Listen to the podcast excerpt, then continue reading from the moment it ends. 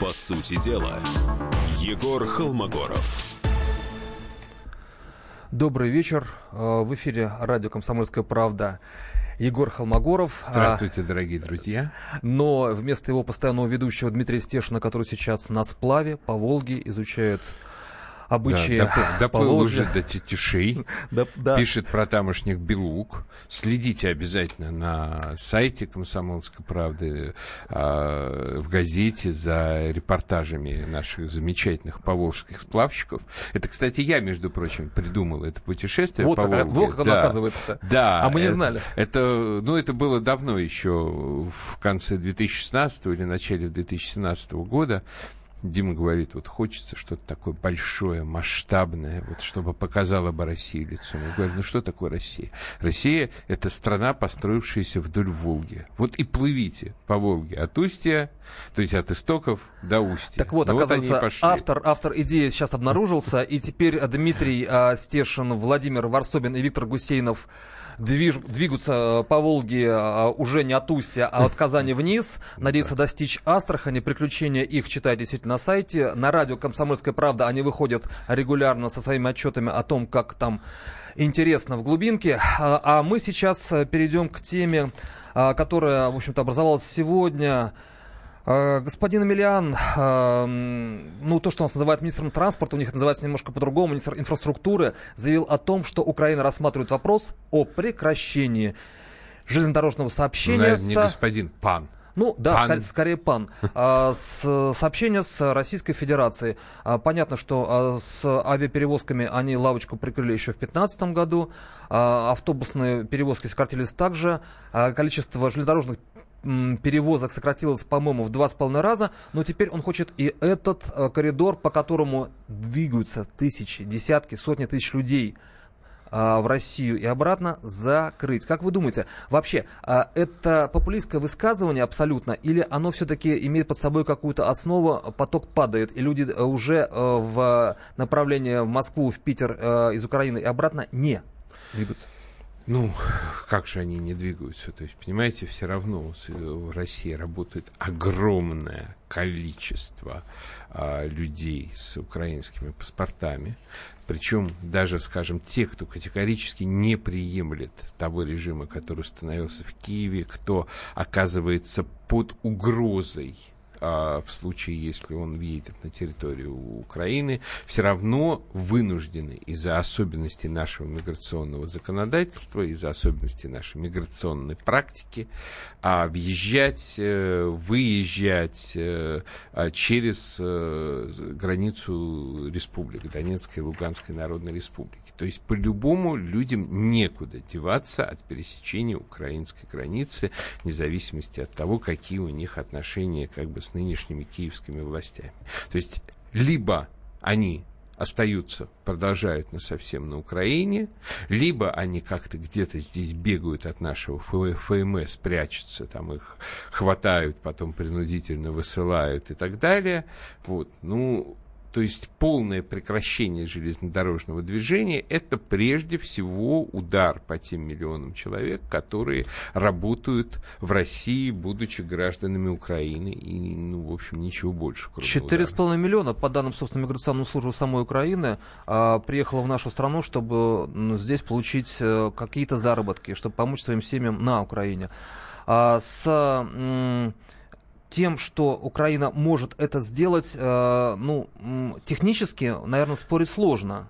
А, то есть она просто может действительно отменить поезда, а, она не закроет а, переходы там, где проходят автобусные рейсы а, через а, российскую границу в районе Брянска. Наверное, сказать, не сможет закрыть границу в районе Беларуси, хотя технически это тоже сделать несложно. Но полная блокада по отношению к своим гражданам, я думаю, что это совсем безумие.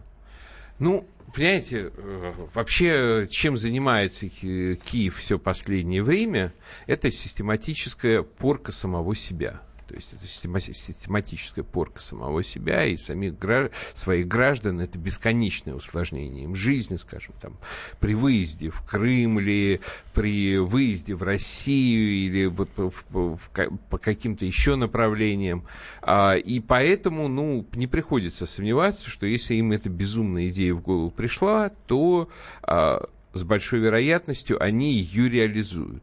То есть страдать от этого, скажем, Россия от этого страдать не будет совершенно точно. Там российских граждан ездит по обе стороны границы, но какое-то количество, конечно, ездит. В основном это люди, у которых, скажем, на э, Украине старые больные родственники, которых невозможно не вывести, потому что всех минимально транспортабельных родственников постарались вывести в Россию. А, и которые вынуждены ездить их навещать, просто им как-то помогать, поддерживать и так далее. Ну, вот эти люди будут, конечно, из российских граждан мучиться. Но так основная часть вот, страданий выйдет опять на сторону э, граждан Украины, в основном тех, кто здесь на заработках. А, в студии Егор Холмогоров. Наш студийный номер телефона, напоминаю, 8 800 297 02. WhatsApp и Viber 7 967 297 02. Звоните, пишите. И у нас а, есть высказывание главы Комитета Госдумы по делам СНГ, Евразийской интеграции и связи с отечественниками Леонида Калашникова. Видимо, у них предвыборная спячка заканчивается. И вот перед выборами кто громче крикнет. Потому что товарооборот, как это ни парадоксально, у нас растет с Украиной. А вот ударить по рядовому гражданину, который здесь находит работу и не находит ее на Украине, чтобы он как можно меньше видел, что здесь происходит в России, они время от времени об этом заявление делают, но дальше заявление дело не идет. А, но господин Емельянов или пан Емельяновск вряд ли а, в выборной гонке будет участвовать, хотя он будет, сказать, наверное, в одной из а, команд, которая будет стремиться вновь к власти. Либо команда Тимошенко, либо команда Порошенко. Ну, по большому счету, человек так или иначе использует популистскую ну, практику. Кстати, между прочим, политический аспект во всем этом, несомненно, есть. Потому что вполне возможно, что в данном случае этот Емельян работает именно на Э, команду противников Порошенко, как ни парадоксально. Почему? Потому что если все эти люди ну, либо надо посмотреть, на кого он работает, то есть чего, какой будет эффект от этого. Либо эти люди останутся на Украине, и в этом случае они не выйдут в Россию, и в этом случае они придут на выборные участки. Представляете себе, 4,5 миллионов голосов в ту или в другую сторону. Либо наоборот, они рассчитывают на то, что прервав железнодорожное сообщение, они тем самым не дадут этим зарабичанам въехать в день выборов, С проголосовать и вернуться. устроениями, ну да. или как минимум нейтральными. Да, совершенно верно. Но в любом случае, конечно, на а, украинскую политическую ситуацию эта история окажет свое влияние, потому что э, вот голоса этой категории населения, то есть понятное дело, что далеко не 100% э, тех лиц, которые работают в России, кто зарабатывает тут деньги, при этом являются, скажем, пламенными сторонниками российско-украинского а, сближения. То есть достаточно много среди них э, и а, антироссийски настроенных лиц, которые думают, ну а чего вот еще при этом э, с москалей возьму немножко денежки. Но все-таки основная масса, да, она, это сторонники максимального налаживания отношений по обе стороны границы. Ну и, конечно, их воздействие на выборы будут, будет довольно серьезное, если им будут пытаться отрезать прямой путь на территорию Украины, то это будет говорить о том, что страхи вот режима Порошенко, они совсем вот такие вот серьезные, они уже боятся даже этих людей. Ну да, в заявлении полно политики, но нет никакой экономики, потому что по данным а, администрации железнодорожного транспорта Украины, самым прибыльным украинским поездом в 2017 году стал состав Киев-Москва. И он, собственно, принес почти 6 миллионов долларов прибыли. А при том, что, собственно, украинские железные дороги убыточны. Но мы ну, продолжим тему после прервемся. небольшого перерыва.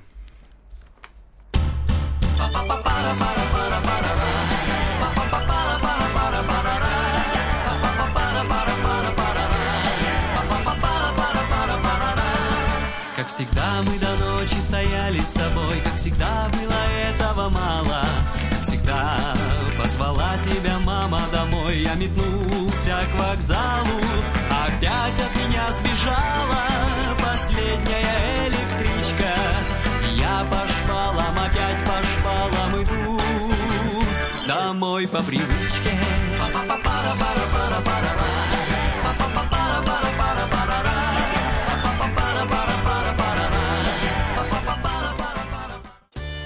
Каждый вторник с 10 утра по московскому времени в программе «Главное вовремя».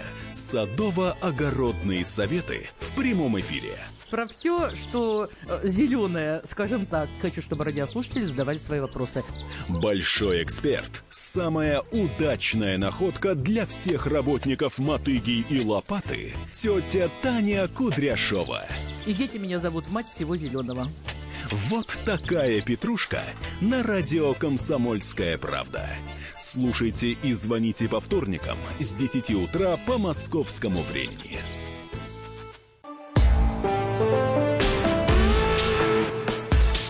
По сути дела, Егор Холмогоров. Добрый вечер. В эфире радио «Комсомольская правда». А писатель, публицист, историк э, Егор Холмогоров. Э, и мы обсуждаем тему э, «Украина собирается прекратить, прервать Железнодорожное сообщение с Россией, при том, что три года назад уже ави- авиасообщение было прервано. И мы э, дозвонились э, директору Института миротворческих инициатив и конфликтологии а, да, сейчас звонок чуть отложен. А, но... Ну, вот у нас, скажем, уже включились э, слушатели, между прочим, с Украины, судя по номеру. А здравствуйте, все гораздо проще. Перестав использовать железнодорожный транспорт, эти 4 миллиона пересядут в маршрутки бусики по 12 человек. А кто-то ж курирует эти маршруты.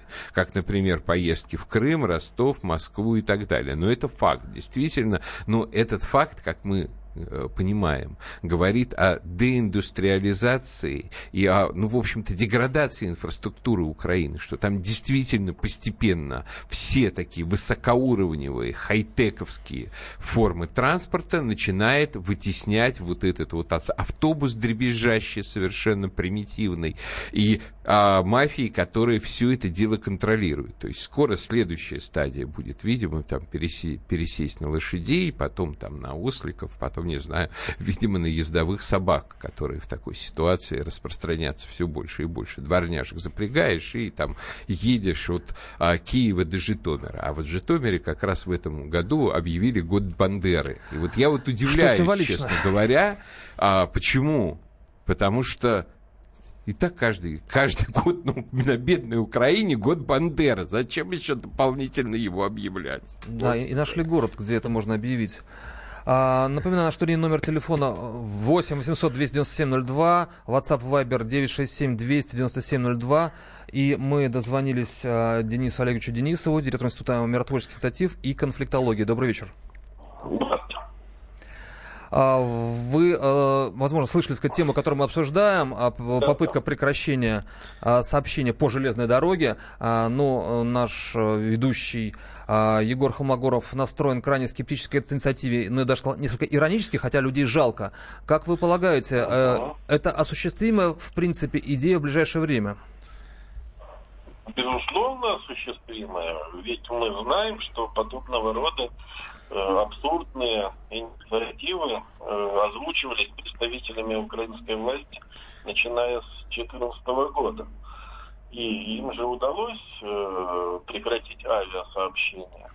Им же, они же попытались реализовать максимальный режим для ограничения передвижения граждан Украины и России между государствами. Так почему же они не могут сделать и подобного рода Э, блокаду теперь уже по железнодорожному сообщению. Мы же прекрасно понимаем, что здесь подобные решения принимаются не в рамках какой-то здравой логики или экономической целесообразности, а просто исходя из э, политической воли и тех или иных популистских политических дивидендов. Э, ведь, по сути, мы знаем, что российско Э, украинские, украинское направление для украинской железной дороги это чуть ли не единственное направление, которое приносит доход, а все остальные являются убыточными. Это официальная статистика как раз украинской э, железнодорожной компании Укрзалезницы. Но, тем не менее, политические мотивы значительно превалируют и над здравым смыслом, и над э, экономической целесообразностью. Ну, здесь уже тако, такова структура нынешнего политического режима на Украине, и от этого нам пока никуда не деться. И вы полагаете, что это может быть сделано до президентских выборов в марте следующего года? Да это вполне возможно, можно будет реализовать там, в течение двух недель. Здесь нет каких-то временных ограничений. Главное, чтобы высшее политическое руководство государства это поддержало. Но, как мы видели с авиасообщением, подобная э, инициатива была поддержана.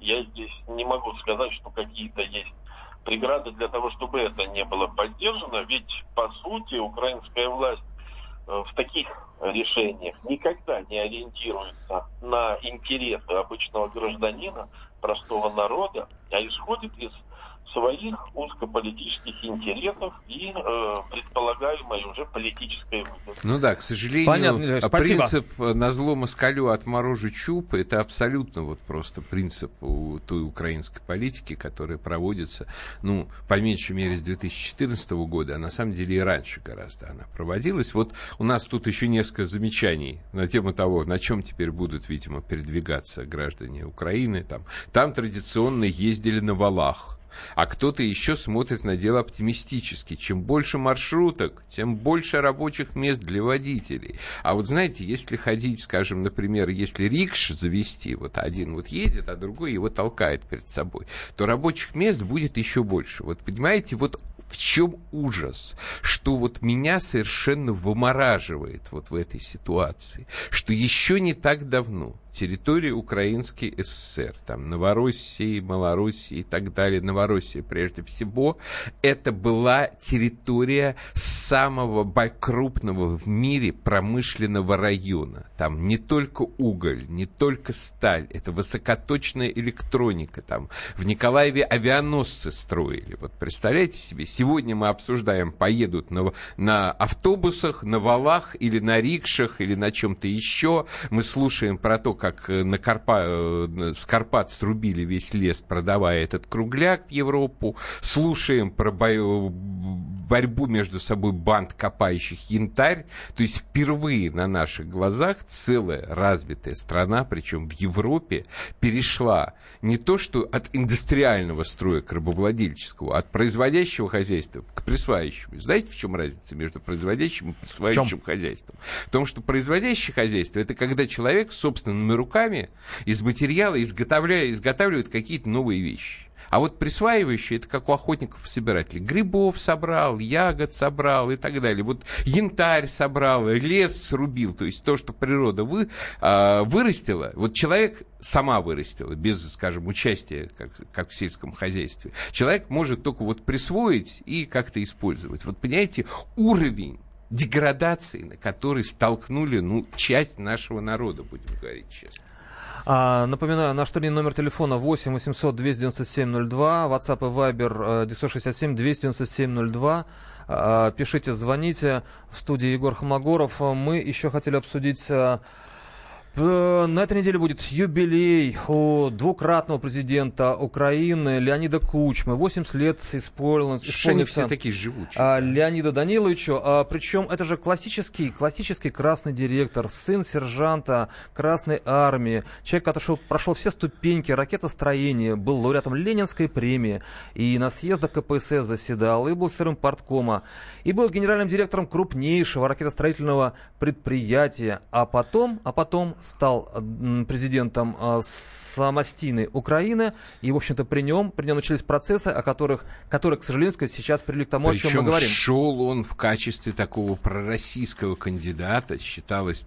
То есть у нас все время один и тот же лохотрон реализовывался. Что сначала мы поддерживали Кравчука против Черновола, думая, что уж Кравчук-то бывший коммунист, он будет более пророссийский, промосковский и так далее. Но Кравчук подписал Беловежский да. Потом поддерживали Кучму против Кравчука. Победил Кучма, тоже все думали, сейчас вот Россия и Украина сольются в братских объятиях, ничего подобного. Но вот, но вот единственное, что Янукович, как оказался, скажем так, вот он был, он казался более пророссийским, чем все прочие скинувшие его силы, в результате они его скинули, а Россия все надеялась на то, что как-то он будет проводить наши интересы, ну и закончилось то, чем закончилось. Ну, надо отметить, что на самом-то деле при... А а, Кучме, он смог побороть некоторые отрицательные тенденции, которые были в экономике страны, а, и а, стабилизировал, во всяком случае, сколько это было возможно в 90-е годы, инфляцию. И, в принципе, деятельность его экономическую оценивают положительно. А вот деятельность политическую, ну, наверное... Ну, сейчас мы вернемся с перерыва, и тогда, наверное, про Кучму продолжим немножко. И про его книгу «Украина не Россия», он вбросил этот лозунг. Да, интересный персонаж. Ніч, яка місячна, зоряна ясная, видно, хоч голки збирай. Вийди, коханая,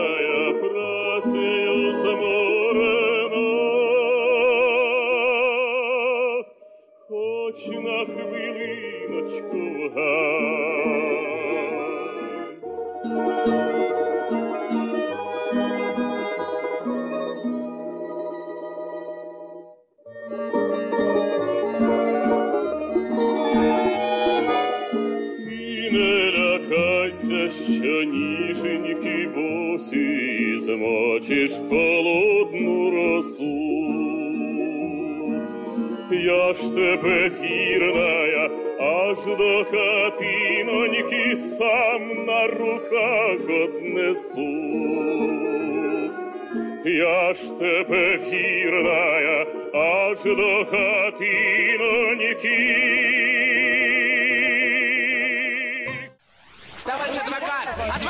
Спокойно, спокойно. Народного адвоката Леонида Альшанского хватит на всех. Юридические консультации в прямом эфире. Слушайте и звоните по субботам с 16 часов по московскому времени.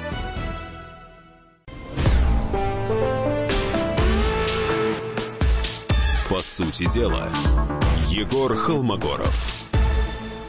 Еще раз добрый вечер. А, в студии радио «Комсомольская правда» Егор Холмогоров, я Игорь Емельянов.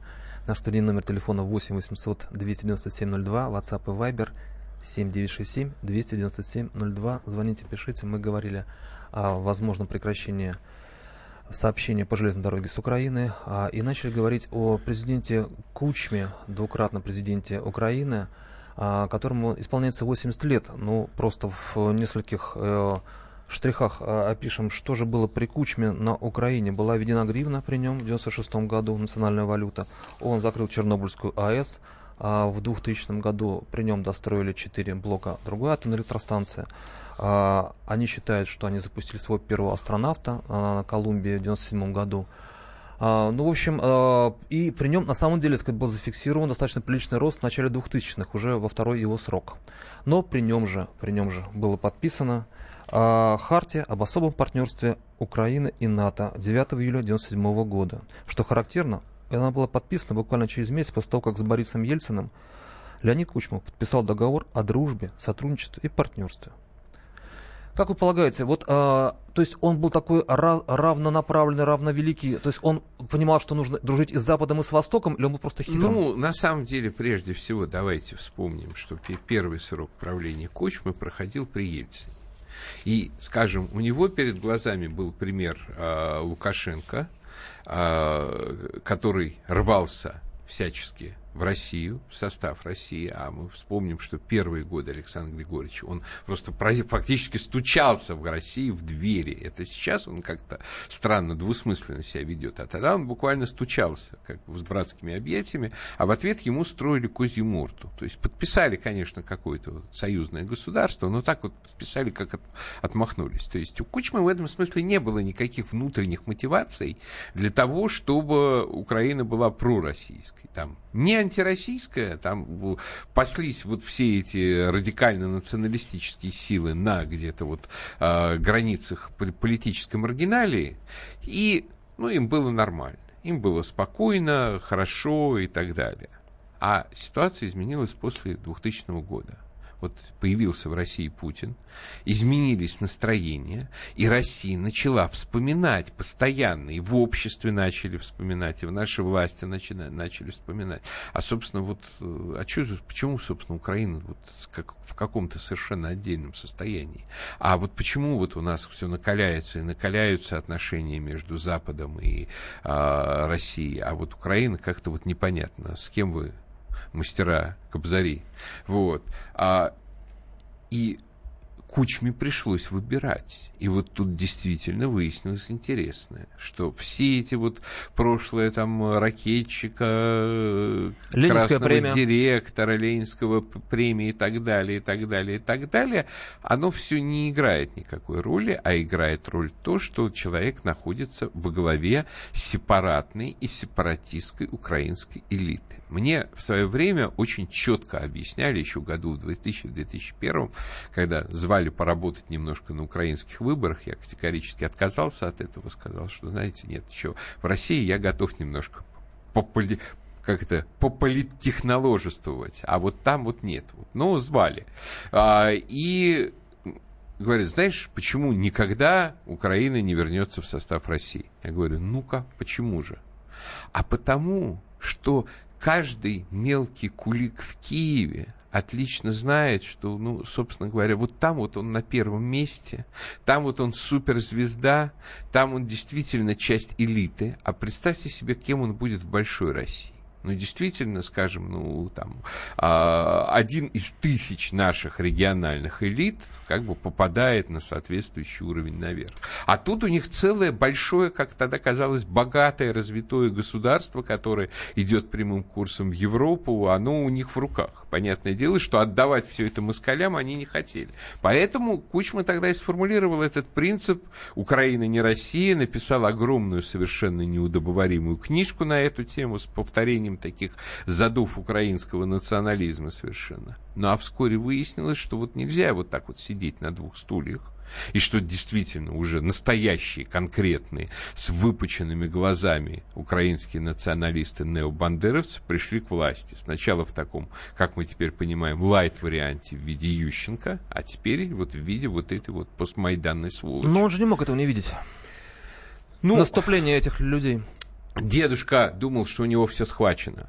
Вот э, он, он же был абсолютно уверен, что он без проблем передаст власть Януковичу, а потом все взяло и поплыло. Оно все взяло и поплыло, потому что, ну, надо понимать, я, когда впервые оказался в Киеве, я сформулировал такой принцип украинской политики, посмотрев на тамошние а, митинги. Кожна влада злочинна. То есть каждая власть, она злодейская. Вот каждая следующая власть, которая имеет перед умственным э, своим взором щирый украинец, она по определению злодейская и плохая, а, ее нужно сменить на следующую. То есть это такой вот как бы поли- поли- политика перманентной анархии. Они не могут остановиться. То есть, То есть если... преемственности а, политической традиции нет. Абсолютно. То есть, если Москва это, в общем-то, 600, 600-летняя непрерывная политическая традиция, которая вот с, с Даниила Московского на самом деле никуда не девалась. Да, конечно, там в 20 веке с этой традицией много происходило а, всяких приключений, но заметим, как мы быстро психологически восстановили, что сегодня уже Путин ощущает себя полноценным продолжателем традиции власти царей, и никуда от этого не деться. То есть у нас у, у москаля государственность в крови. Это то, что вот э, эти э, всякие бандеров, необандеровские болтуны с их телевидения называют, что москали все по природе рабы. То есть по природе рабы это значит, что, что называется, мы привыкли чистить зубы, это самое, и убирать за собой. Вот. А вот когда остается, что называется, действительно наша малороссийская часть нашего русского народа, вот борится сама с собой, у них получается все время гуляй-поле.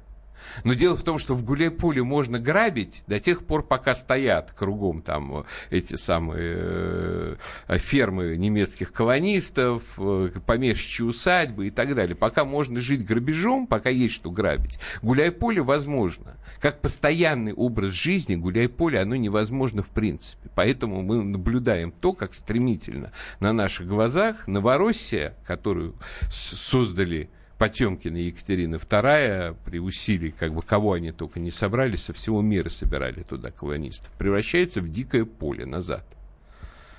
Но надо напомнить, что мало кто уже сейчас может, наверное, это восстановить в памяти, что еще в 1997 году именно Кучма был одним из инициаторов а, того, чтобы был создан ГУАМ. Что такое ГУАМ? Это структура, которая объединяла Грузию, Азербайджан, Молдавию, а поздно Узбекистан, позже А, Узбекистан да. при, при лидерстве Украины. То есть фактически это была альтернатива э, СНГ. Еще в 97 году он это создал. Я, вот у меня есть такая одна ранняя такая книжка под названием «Защитители России Украину», как раз про украинскую политологию эпох первого, эпохи первого Майдана. Я там сформулировал такой термин, ввел «санитарная империя». То есть вот такое единое политическое пространство, которое должно сформироваться на западной границе России, вот в этих лимитрофных территориях, и полностью вот как такая вот блок- прокладка-блокиратор блокировать Россию от всяких передвижений, чтобы у нас никакой транспортной связи прямой с Западом не было, чтобы в случае каких-то конфликтов тоже не было.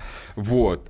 А, и они долгое время пытались вот выстроить вот эту санитарную империю, там, скажем, российско-грузинский конфликт, там, десятилетие которого сегодня, а, ну, не сегодня, завтра отмечается, оно, он тоже туда же, вот попытки отрезать нас от Крыма туда же. И в 2014 году Россия, в общем-то, нанесла этой санитарной империи смертельный удар. То есть кольцо оказалась прорвана в центральном решающем месте, каким является Крым. И наоборот, сама она рассе- рассечена на куски, ну и мы видим, как, в общем, Украина потеряла смысл своего существования, которое она начала видеть в последние годы именно в том, чтобы блокировать Россию.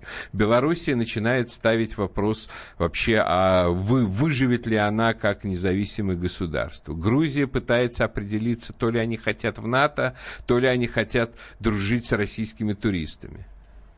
Но печально, что именно при э, нашем юбиляре, при Леониде Леонидовиче э, Кучме, начали форма- формироваться эти силы, которые потом в начале 2000-х мы увидим на Северном Кавказе, а в 2008 году, к сожалению, сказать, представители этих сил, крайне националистических, принимали участие в тех событиях, которые потом были названы пятидневной войной или войной 08-08-08, о чем мы собирались поговорить позже.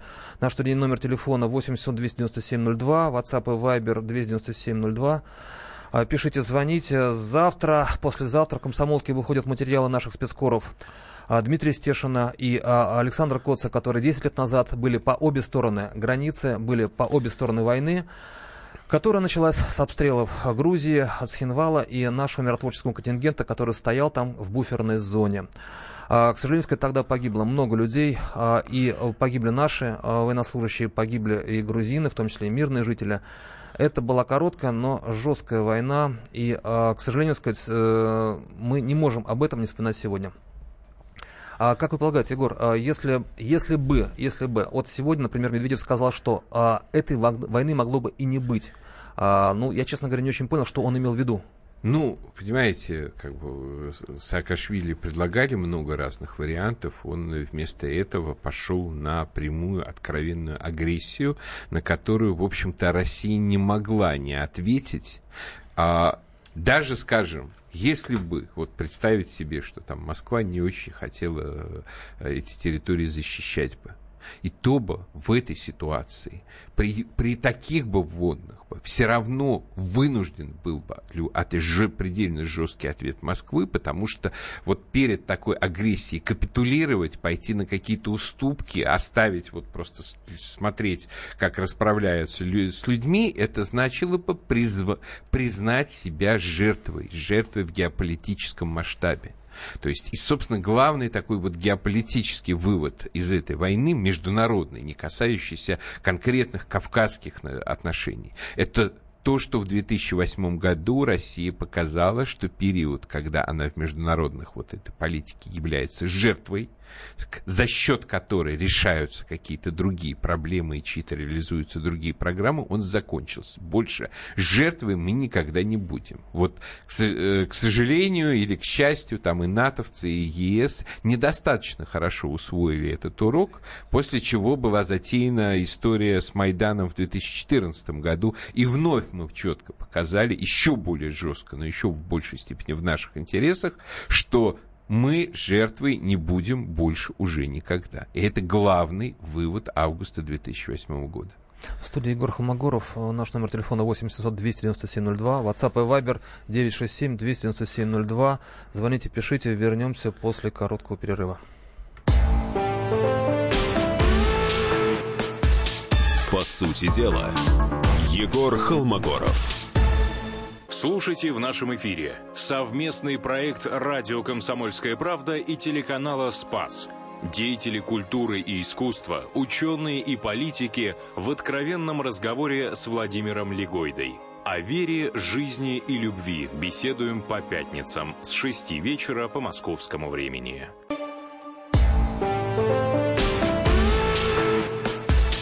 По сути дела, Егор Холмогоров. Наш номер телефона 8 700 297 02, WhatsApp и Viber 967 297 02. Звоните, пишите. Сейчас мы пришли к теме 10 лет назад, пятидневная война, Грузия, Россия, защита Южной Осетии, погибшие люди и военные и гражданские. Ну и на самом деле, с другой стороны, там, достаточно жесткий урок, который наша армия а, преподнесла вот этой а, обученной по натовским меркам, снабженной всевозможными украинскими зенитчиками и так далее, а, грузинской армии. Вот, потому что ну, там все было с новенькой, все было с иголочки, все было заточено на то, чтобы показать а, превосходство вот этих вот молодых волков над трухлявой Россией как тогда считалось, разваленная армия, разваленный ВПК и так далее. Но надо а признать, вот. что 58-я армия действительно техника была не ахти, и там и глохли наши танки, да. Ну, совершенно верно, то есть там э, и солдаты, и офицеры попадали в тяжелые ситуации, и генералы и так далее. Ну, как бы, по счастью, наша армия в целом все равно несопоставимо более мощная и боеспособная, но очень хорошо то, что вот эта война, она под, как бы подхлестнуло решение о перевооружении, о перекомплектовании нашей армии. Вот сколько бы там ни ругали там после этого, и до сих пор порой его поминают злым словом Сердюкова и так далее, но тем не менее, вот как бы говорили там му, мундир, э, министр бухгалтер, мебельщик и так далее. Тем не менее, этот мебельщик как-то вот армию нашу переделал, и в 2014 году мы увидели уже совершенно другую армию совершенно другое, другие вооруженные силы, просто другой уровень оснащенности, другой уровень боеспособности. А мне один чиновник тогда рассказывал, вот вскоре после 2008 года, а это то, что он говорит, слушайте, вот я вот приехал, вот, вот вы вот ругаете Сердюкова, и многие его ругают, а при нем наконец-то летчикам зарплаты стали платить. А то до этого летчики вообще жили неизвестно на что и неизвестно как. И, а я смотрю со своей колокольни. Я-то, я как бы, я не летчик, не военный, я сугубо штатский пропагандист, агитатор. Вот, я вспоминаю, как в 2008 году наша пропагандистская система, когда все эти события начались, зависла. Вот она буквально зависла. Вот все сидели, ждали каких-то указаний и не могли вот никак вот среагировать на то, что происходило. Вот работали буквально единичные штучные издания, среди которых была комсомолка, заметим. Да, люди, вот. которые работали с обеих сторон, да.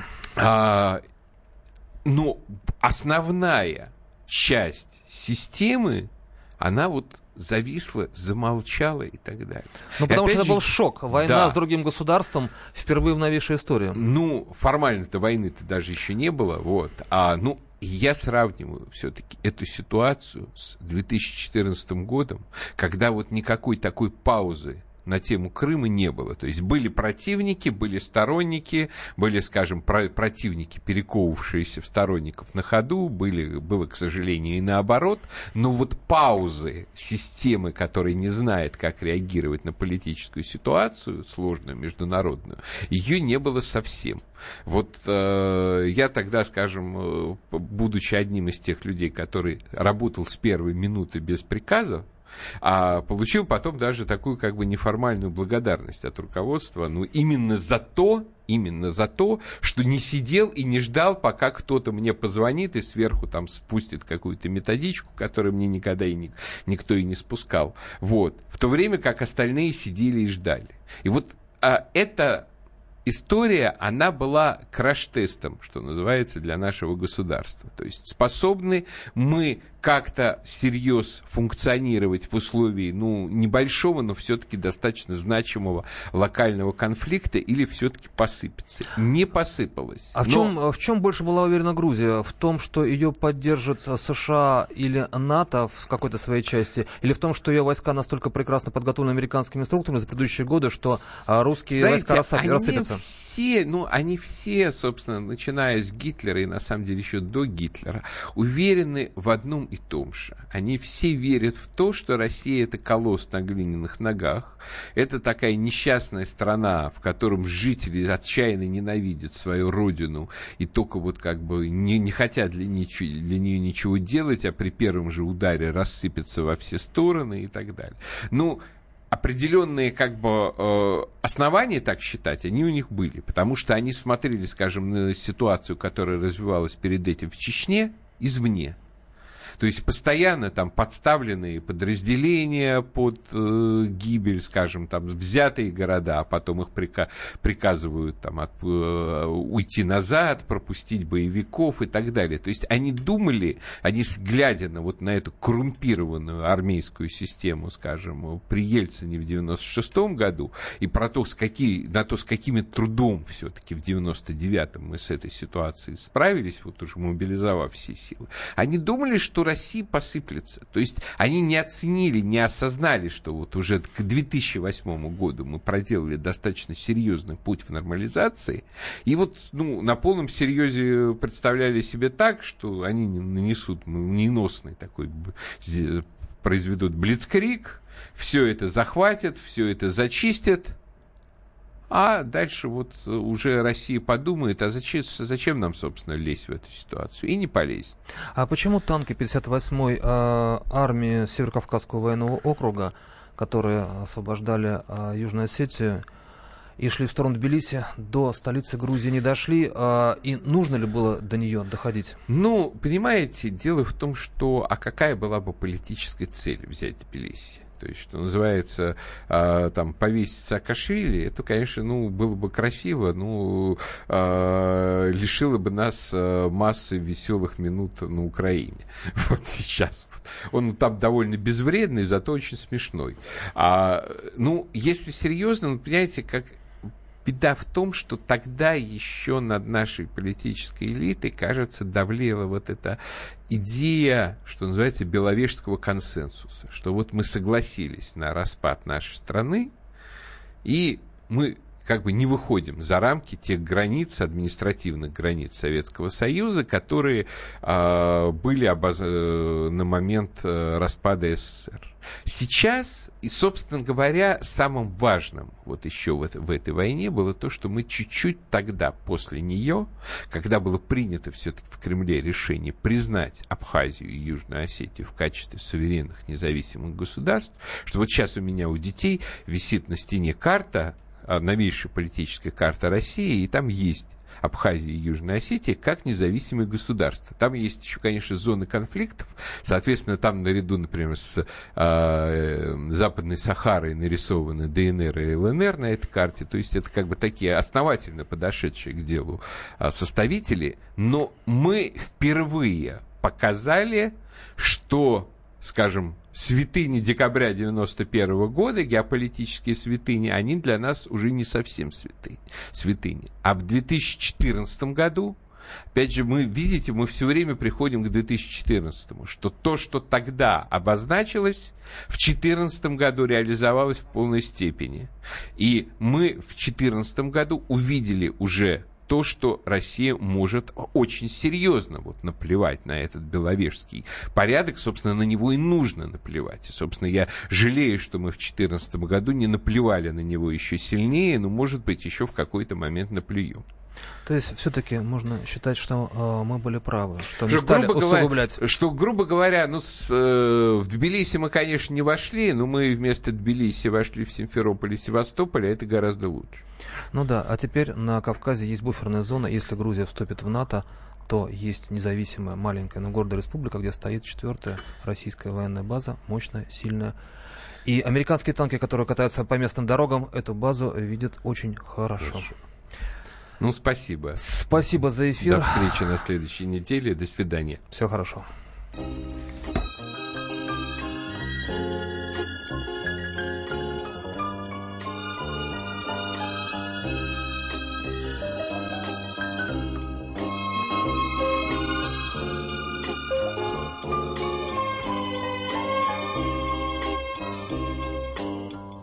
Я еще не успела свою осень, а уже снегопад сторожит у ворот.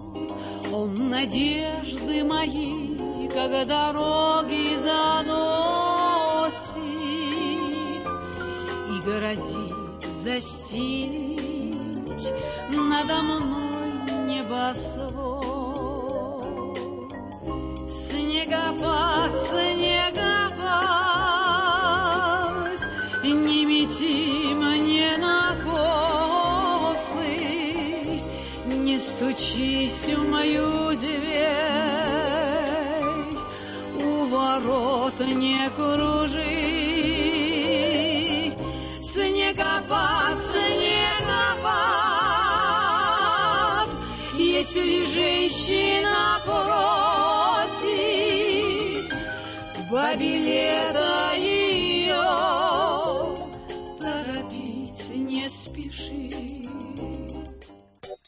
Британские ученые доказали, у тех, кто слушает подзарядку, в два раза медленнее садится телефон. Утреннее шоу «Подзарядка» с Вероникой Борисенковой и Сергеем Красновым слушайте по будням с 7 до 11 утра по московскому времени.